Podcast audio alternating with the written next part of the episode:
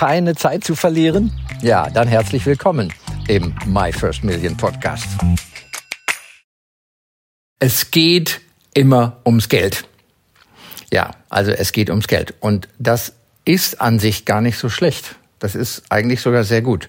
Und ich muss ja zugeben, obwohl ich Unternehmer bin, seit ich dem Sandkasten entsprungen bin, also schon in meiner Jugend und dann als, als ich volljährig wurde, habe ich zum Thema Geld die meiste Zeit meines Lebens auch so eigenartige Gefühle gehabt. Also, ne, zu viel ist dann auch nicht mehr gut und so. Und das sind natürlich so die heimlichen Botschaften aus unserer Erziehung von der Familie. Und die dürfen wir ruhig ein bisschen entspannter sehen. Erst recht, wenn wir Unternehmer und Selbstständige sind, dann haben wir nämlich wirklich eine Verpflichtung. Eine Verpflichtung, was Gutes in die Welt zu bringen. Eine Verpflichtung, es den Menschen, die Nutzen haben könnten, davon die Schmerzen lindern, ne? Probleme aus der Welt schaffen oder ihre Träume verwirklichen, den müssen und dürfen wir verkaufen. Das ist unsere, unsere Pflicht. Ne? Und da hatte ich heute mal wieder so ein Erlebnis und das kennt wahrscheinlich jeder.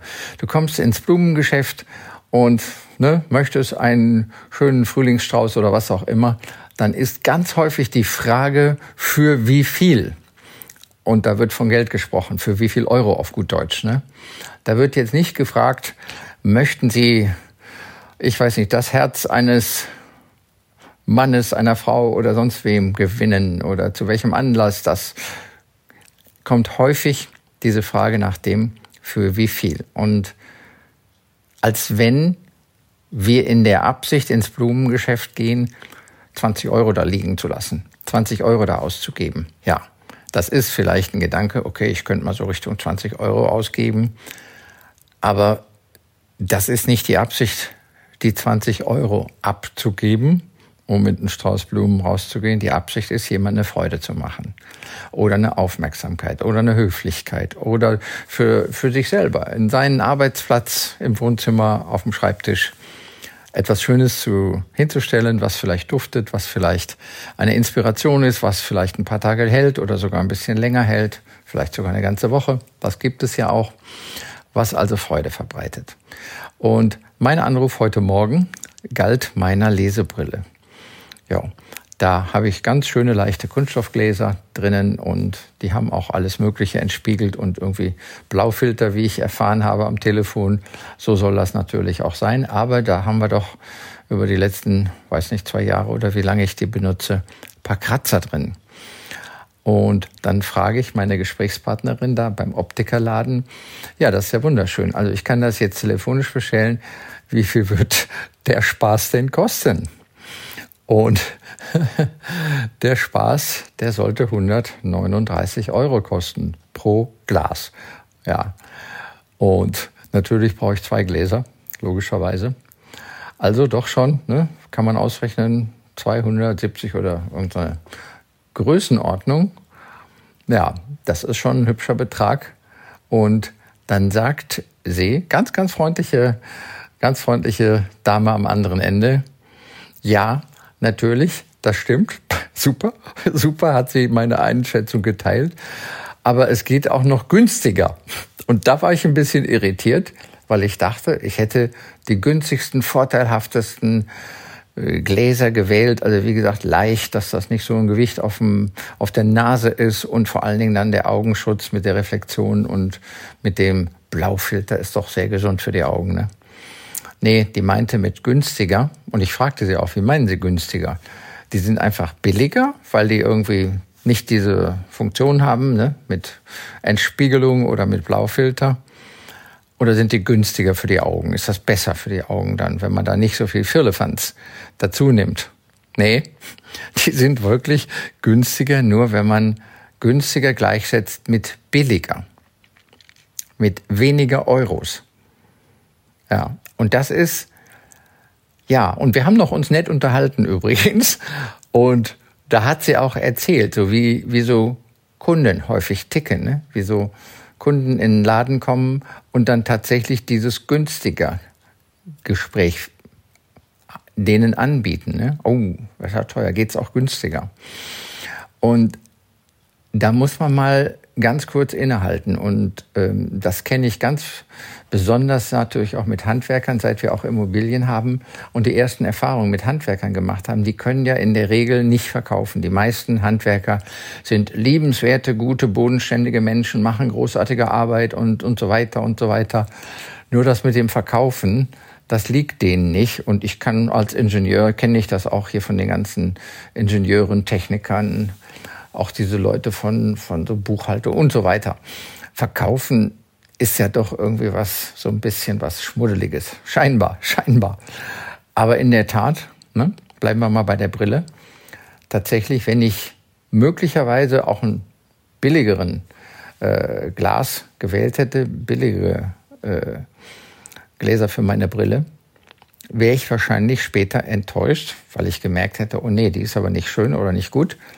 Oder ich hätte es nicht mal gemerkt, ne, dass dann also dieses Blaufilter muss ja wohl sehr gesund sein für die Augen ähm, oder eine gewisse Hilfe sein für die Augen. Und dann hätte ich es zwar nicht gemerkt, aber es wäre halt ungünstiger gewesen. Ne? Interessante Unterscheidung, günstiger. Ne? Und wie gesagt, bei den Handwerkern ist mir das einige Male passiert, dass sie irgendwas günstigeres eingebaut haben, wo ich natürlich noch keine Ahnung hatte, was für Rohre, was für Ventile, was für, ja, was da so alles in der Wand in der Baustelle eingebaut werden kann oder nicht kann. Und das habe ich dann irgendwann schon gelernt, dass dann oft auch etwas Suboptimales da eingebaut wurde, was ich nicht wollte, oder Gips in einem 120 Jahre alten Gebäude, was sehr problematisch ist, wie ich später herausgefunden habe. Ja, dann kann man von 18 Fenster in 18 Fenstern kann man nochmal die ganze Gips äh, die da gemacht wurden, nochmal mit dem Hammer rausmeißeln, um dann einen grobporigen Putz, so wie der eben 1890 oder 1920 äh, verbaut wurde in solch einem Gebäude, damit man da keine ähm, Feuchtigkeit Grenzen kriegt, ne? dass er kein Schimmel bildet und so weiter und so weiter. Aber das wusste ich natürlich am Anfang nicht. Und der Handwerker traut sich nach meinem ganz persönlichen Dafürhalten nicht zu verkaufen. Günstiger heißt billiger. Egal, ob es hinterher so einen großen Vorteil hat, das billiger, was nämlich ganz häufig nicht der Fall ist. Ja. Ja, es geht immer ums Geld. Ist in ganz großen Bereichen auch vollkommen in Ordnung, vollkommen äh, ethisch, moralisch, denn ich gebe den Apfel, ne, als Obstbauer, als Gemüsehändler und erhalte das Geld. Und als Kunde, als Kundin geben wir das Geld und erhalten den Apfel. Ist so ein fairer Tausch. Ne? Und das Geben und Nehmen, das ist ja für so ein Rudelwesen, das sind wir ja, Herdentier, das Geben und Nehmen ist natürlich eine schöne Bewegung. Ja. Das ist die Bewegung von Ausgleich, das ist die Bewegung von Schuld und Unschuld, das ist die Bewegung, dass man was miteinander zu tun hat und so weiter und so weiter. Ne? Nur geben ist natürlich schlimm. Ne? Nur geben. Also in den allermeisten Fällen, ne? wenn er jetzt nicht noch ganz spezielle Voraussetzungen erfüllt, ist es nur geben. In Klammern selbstlos oder wie man das nennen will. Und das Gegenteil, nur nehmen. Dafür hat man dann auch so Begriffe wie Schnorrer, ne? oder what's in it for me, Egoist. Ja. Also nur nehmen oder nur geben sind natürlich Bewegungen, die sehr in Schieflage stehen und auf Dauer machen die krank. Die kränken. Die kränken die Seele, die machen krank. Und da gibt es zahlreiche Beispiele. Also das Geben und Nehmen und das jetzt wiederum mit Geld ist eine wundervolle Sache. Früher, vor 10.000 Jahren oder 100.000 Jahren, wie lange mag es her sein, ne? da konntest du einen Haarschnitt eventuell kriegen und hast mit einer Lammkeule bezahlt. Nun, wenn der Veganer war, der Herr, die Dame, Friseur, dann war das mit der Lammkeule bezahlen schon schwierig. Und außerdem, so eine Lammkeule hält auch nicht lange, ne? weil tief, tiefgefroren ging damals nicht. Also Geld ist eine wundervolle Sache, eine, eine Energie. Manchmal verselbstständigt sich das Geld natürlich und manchmal leitet es uns in die Irre. Ne? Wenn ich nur eine Million hätte, Ja, wer weiß, wer weiß, ob das zum Glück verhilft. Ich meine, wenn man weiß, wie man damit umgeht, wenn man weiß, wie man sie in sein Leben zieht, dann kann es was werden mit dem Glück. Aber es hat weniger mit dem Geld an sich zu tun. So, wünsche dir noch einen phänomenalen Tag. Schön, dass du dabei warst. Bis bald, dein Jürgen Wilke. Viel Erfolg, dein Jürgen Wilke.